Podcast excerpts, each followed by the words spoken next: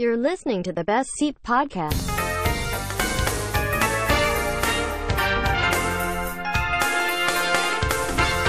สวัสดีครับ ขอต้อนรับเข้าสู่ The Best Seat Podcast อยู่กับผมเฟรมเจสลิดครับ Wednesday Update วันนี้นอกจากข่าวใหญ่นะครับ ที่เพิ่งประกาศกันมาเมื่อออราวๆสองสามสี่ชั่วโมงก่อนนะฮะ คือวันนี้ผมอัดเมื่อวันอังคารนะครับ ก็คือตอนนี้นะฮะหลังจากที่มติของคอรมอนะครับ สั่งให้ปิดโรงหนัง เพื่อป้องกันการแพร่ระบาดนะครับของโรคโควิด -19 ที่ตอนนี้ก็กำลังระบาดกันอย่างรุนแรงเลยนะครับ อีกอย่างออตอนนี้เนี่ยที่ประเทศไทยก็พบผู้ติดเชื้อเนี่ยก็หลักร้อยแล้วนะฮะ ก็เลย มีมติให้ปิดโรงหนังไปก่อนนะครับ ซึ่งทางเมเจอร์เนี่ยก็ประกาศจะปิดทุกสาขาทั่วประเทศนะครับ ย้ำว่าทั่วประเทศ ส่วน SF จะปิดทั้งหมด 22 สาขานะครับ ในกรุงเทพและปริมณฑลซึ่งมีผลตั้งแต่วันที่ 18 มีนานะครับถึง 31 มีนาคม ก็เพื่อยับยั้งป้องกันการแพร่ระบาดของโควิด -19 นะครับ เป็นการปิดชั่วคราวนะครับ ไม่ได้เป็นการปิดแบบถาวร แล้วก็จะกลับมาเเปิดให้บริการกันอีกครั้งหนึ่ง น่าจะเป็นช่วงเมษานะครับ ซึ่งเราคาดการณ์กันว่าน่าจะ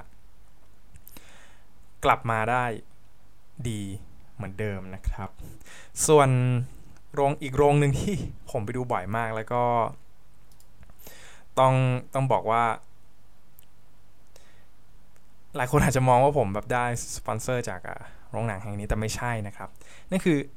เฮาส์สามย่านนะครับ ก็ปิดเหมือนกันนะครับ 18ถึง31 มีนา ซึ่งหากใครที่จองตั๋วไปนะครับ ตั้งแต่วันที่ 18 เป็นต้นไปเนี่ย ทางเฮาส์นะครับก็จะรีบติดต่อสำหรับท่านที่จองตั๋วไว้ไม่ต้องห่วงนะครับ เรื่องอการเลื่อนตั๋วหรือการคืนเงินนะครับสำหรับหนังที่จะมีคิวฉายนะฮะในช่วง 2 สัปดาห์นี้ทั้งแมนฮัตตันนะครับ แล้วก็ The Lost Princess The True เนี่ยฮะก็อาจจะจำเป็นต้องเลื่อนออกไปก่อนนะครับ ซึ่งส่วน วันวันฉายเนี่ยฮะ เดี๋ยวทาง House เนี่ยก็จะกลับมาประกาศให้เร็วที่สุดนะครับ เพราะว่า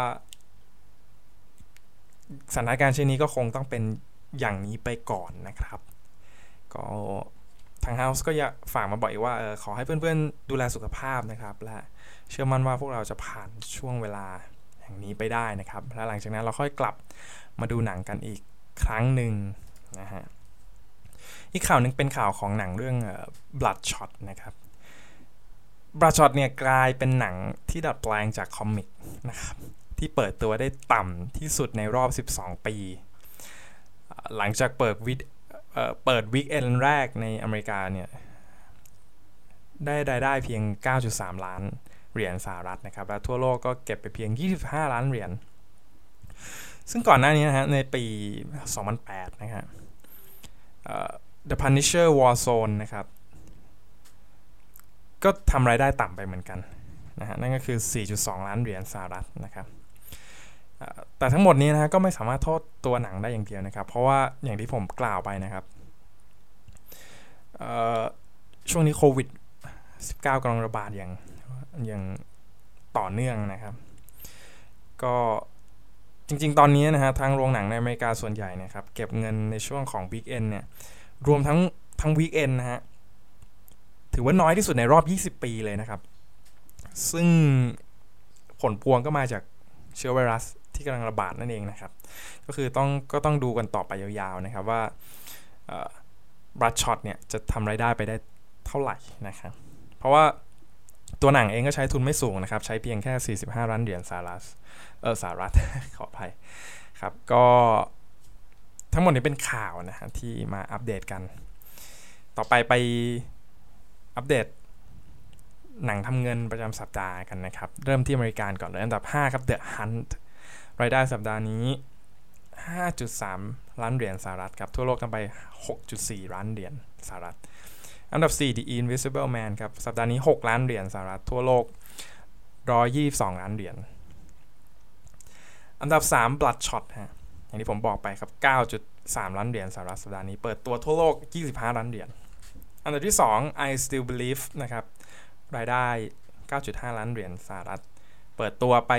9.5 เหมือนกันนะครับ อันดับ 1 Onward นะฮะ รายได้สัปดาห์นี้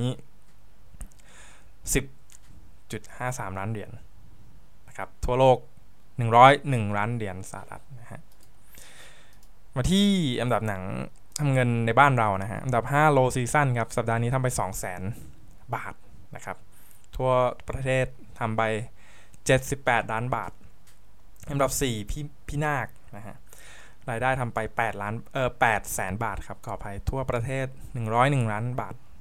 อันดับที่ 3 Invisible Man ทำไป 1 ล้านบาทครับ ทั่วโลกรวม เออทั่วประเทศฮะ ขอไป 12 ล้านบาทอันดับที่ 2 ครับ Brahms The Boy 2 นะฮะ รายได้เปิดตัวในไทยเนี่ย 3.7 ล้านบาทนะครับ อันดับ 1 Bloodshot รายได้ 15 ล้านบาทนะครับ เปิดตัวทั่วประเทศอยู่ที่ 21 ล้านบาทนะฮะ ก็จริงๆผลกระทบจากโควิดเนี่ย จะสังเกตได้นะครับว่าทำเงินได้น้อยมาก คือสัปดาห์นี้เนี่ยทำทำได้ ไม่แตะ 20 ล้านนะครับ ไม่แตะ 20 ล้านเลย ซึ่งถือว่าผิดคาด ไม่เชิงผิดคาดครับแต่ว่ามันก็เป็นที่เราน่าจะป้องกันตัวกันด้วย เราไม่ควรที่จะไปในที่ที่ผู้คนพลุกพล่านนะครับ หรือ หลีกเลี่ยงการทำเข้าไปในอยู่ในสถานที่ที่คนเยอะฮะ ควรที่จะเซฟตัวเองไว้ก่อน คือช่วงเนี้ย จนถึงผมเดาว่าช่วงหลังจากเมษาไปน่าจะดีขึ้น อันนี้เป็นความความเห็นส่วนตัวของผมนะฮะ เพราะอะไร เพราะว่า คือจากการคาดการณ์กันนะครับ อย่างที่หลาย ๆ คนทราบอะมันตัวไอตัวตัวเชื้อเชื้อไวรัสโควิดเนี่ยครับ มันก็จะไม่จะไม่ได้เข้า จะไม่ถูกกันหน้าร้อนเท่าไหร่นะฮะ ก็ยังไงซะ ขอให้รอจนถึง ผ่านพ้นวิกฤตไปได้ก่อนดีกว่านะครับ แล้วค่อยแล้วค่อยกลับมาดูหนังในโรงดีกว่านะครับ ช่วงนี้ก็ไปดู Netflix กันก่อน ซึ่งวันนี้ผมก็จะไม่มาจะไม่ได้มาอัปเดตหนังที่จะเข้าฉายนะครับ ในวันพฤหัสนี้เพราะว่าก็ปิด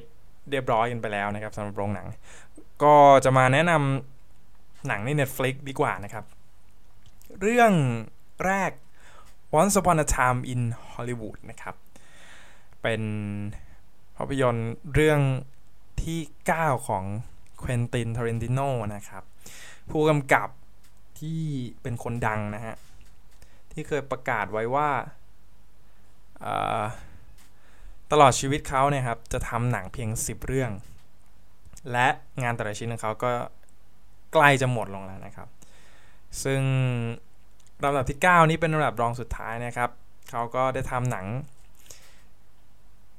หนังเรื่องแรกที่เขาทำที่เป็น based on true story นะฮะ เป็น comedy ดราม่าแล้วก็ยังมี black comedy ไปด้วยก็มันจะเป็นหนังตลกร้ายนะครับ Once Upon a Time Once Upon a Time in Hollywood เนี่ยครับตาเรนโตได้เอาเหตุการณ์นะครับที่เกิดขึ้นในยุคทองของฮอลลีวูดฮอลลีวูดในปี 69 นะครับ โดยนิยาม แนวทางของหนังเรื่องนี้ว่า หนังหลายเส้นเรื่องที่ฉาย ภาพเทพนิยายยุคใหม่ ในห่วงเวลาสุดท้ายของยุคทองของฮอลลีวูดนะฮะหลังจากหนังเปิดตัวไปที่เทศกาลหนังเมืองคานส์นะครับและเข้าฉายที่อเมริกากับอังกฤษในเดือนในปีที่ผ่านมานะครับคำวิจารณ์ของสื่อนะฮะแล้วก็เสียงยกย่องจากผู้ชมต่างหลั่งไหลไปในทาง ในทิศทางเดียวกันนะครับ ว่ามันคือจดหมายรักของทาร์เรนติโนส่งถึง LA ในยุค 60 เลยนะฮะสำหรับเส้นเรื่องของหนังหลักเนี่ยครับจะเป็นการเล่าเรื่องของริกดาร์ตันนะฮะที่แสดงโดยเลโอนาร์โด ดิคาปิโอนะฮะพระเอกจากหนังทีวีแนวคาร์บอยนะฮะที่กำลังจะหมดความนิยมแล้วครับ และหนีตาย ดิ้นรนหางาน เพื่อให้ได้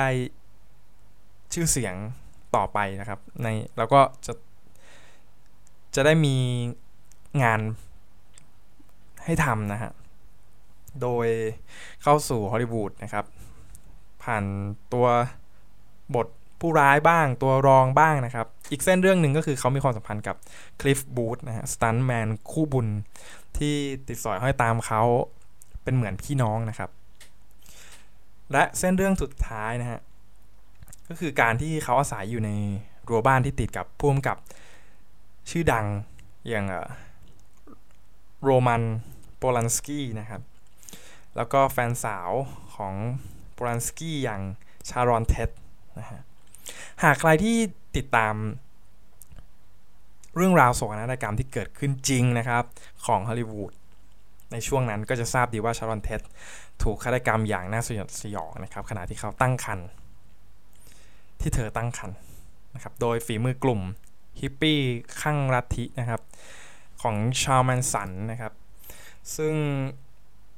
ใช้ชื่อว่า Manson Family นะครับ ซึ่งถูกฆาตกรรมเมื่อเดือนสิงหาคมปี 69 นะครับ ซึ่งเป็นฉากหลังหนึ่งฉากของ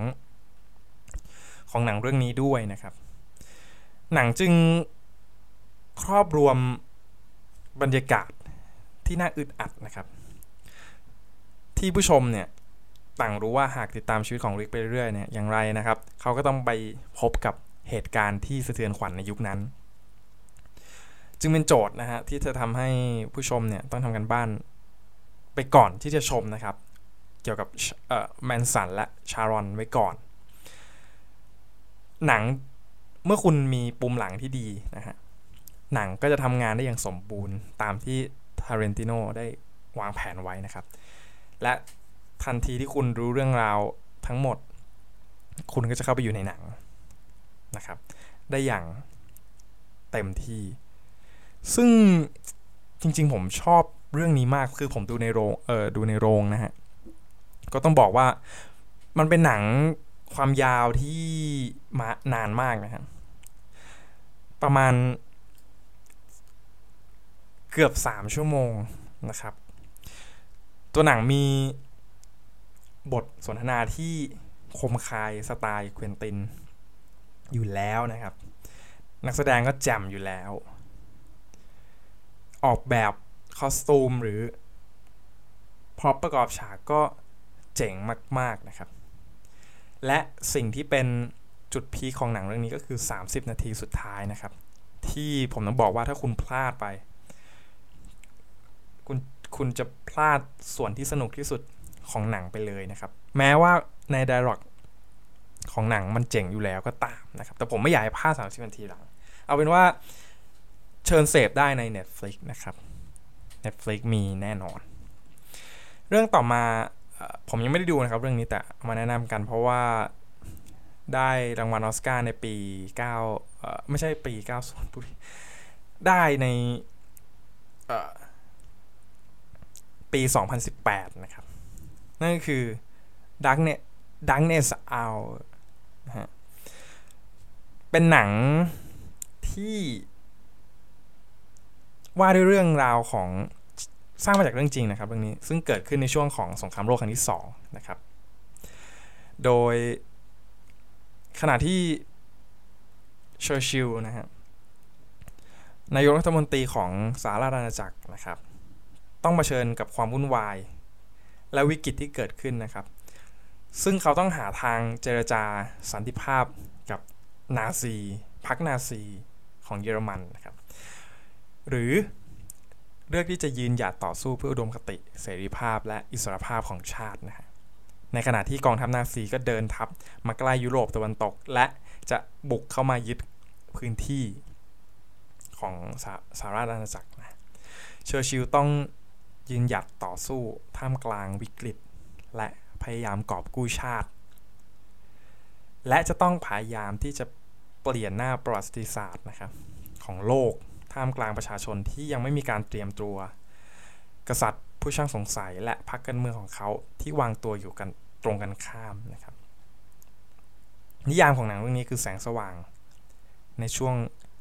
ในแสงสว่างในชั่วโมงที่มืดมนที่สุดของอังกฤษ ควรจะดูเรื่องนี้ ถ้าคุณชอบประวัติศาสตร์เนี่ยสองเรื่องที่ผมแนะนำมามันเป็นประวัติศาสตร์ อีกเรื่องหนึ่งเออ อีกเรื่องหนึ่งก็ จะว่าไงเดียมันก็เป็นหนังประวัติศาสตร์เหมือนกันนะครับ uh, The Social Network ผมว่าเรื่องนี้หลายคนดูแล้วนะครับ เป็นหนังที่พูดเกี่ยวกับ Mark Zuckerberg นะฮะ เราจะได้รู้ประวัติของ Facebook ของ Mark Zuckerberg นะครับมหาเศรษฐีที่อายุน้อยที่สุด คนหนึ่งนะครับ ที่มี character เป็นหนุ่มธรรมดา ใส่เสื้อ hood กางเกงยีนสวมรองเท้าแตะดีดาสนะครับ หนังว่าด้วยเรื่องของMark Zuckerberg นะฮะนักศึกษาปี 2 มหาวิทยาลัยฮาร์วาร์ดนะครับ ที่เลิกกับแฟน แล้วก็ตอนนั้นไปโพสในในบล็อกนะครับ เกี่ยวโพสเกี่ยวกับแบบ เรื่องเสียหายหายของแฟนที่เขาเลิกไปนะครับ ซึ่งในนั้นเขาก็เมา ซึ่งในขณะนั้นเขาเกิดการเมานะครับเขากับเพื่อนจึงเกิดไอเดียในการสร้างเว็บเพื่อโหวตสาว hot ประจำประจำมหาวิทยาลัยนะฮะแต่ว่า ปรากฏว่ามหาวิทยาลัยรู้เรื่องนะครับ ก็ถูกมาร์คห้ามใช้อินเทอร์เน็ตเป็นเวลา 6 เดือน หลังจากนั้นครับก็จะมีคู่แฝด นักพายเรือเป็นนักกีฬาพายเรือของประจำมหาวิทยาลัยแห่งนั้นนะครับ ขอให้เขาสร้างเว็บไซต์หาคู่ใน Harvard นะครับ ชื่อว่า Harvard Connection แต่ว่ามาก็รับปากเพียงหลอกๆนะครับ เพราะเขาได้ไอเดียมาจากเอ่อ Face Face Match นะฮะ ซึ่งมีผู้เข้าใช้บริการมากถึง 20,000 คนภายในเวลา 2 ชั่วโมงนะครับ หลังจากนั้นเขาจึงเริ่มจริงจัง สร้างเว็บไซต์ที่มีชื่อว่า The Facebook และหลังจากนั้นก็กลายเป็นสังคมออนไลน์ขนาดใหญ่ที่สุดในโลกในปัจจุบันนะครับ แต่ว่าหนังมันก็จะมีการหักล้างแข่งแย่งชิงดีกันระหว่างกลุ่มเพื่อนเออกลุ่มเพื่อนนะครับ อย่างไรก็ตามผมว่าเรื่องนี้ แม้จะไม่ใช่เรื่องจริงทั้งหมดนะครับ แต่พุ่มกับก็พยายามจะสะท้อนเห็น ถึงวิถีชีวิตของมาร์ค ทุกอย่างในเรื่องมันไม่ได้สวยหรูนะครับ แต่หากเราดูเพื่อเอาสาระและข้อคิด ผมว่าเราจะเห็นว่า Mark เนี่ยรักในสิ่งที่เขาทำนะครับ และเขาทุ่มเทกับ Facebook มาก มีฉากหนึ่งครับ Mark ทะเลาะกับเพื่อนเออเรื่องงานติดโฆษณาเพื่อหารายได้ในเว็บไซต์ Facebook ซึ่ง Mark ไม่เห็นด้วยนะครับ เพราะเขาคิดว่า Facebook เป็นอะไรที่มีค่า หากติดโฆษณาอาจจะทำลายภาพลักษณ์ของเว็บไซต์ได้ ทำให้ผู้ใช้งานไม่สะดวกเมื่อมีโฆษณา pop-up อย่างไรก็ตามครับ Mark ต่อสู้กับเหตุการณ์ร้ายๆต่าง ๆ มากมายที่เกิดขึ้นในเรื่อง และเขาก็ผ่านมาได้เลยพร้อมกับประสบความสำเร็จ และเป็นที่เป็นที่พูดถึง ทั่วโลกจนถึงตอนนี้เลยนะครับ ขอให้ดูหนังยังมีความสุขและรักษาตัวด้วยนะครับ พบกันใหม่ EP ถัดไปครับ สวัสดีครับ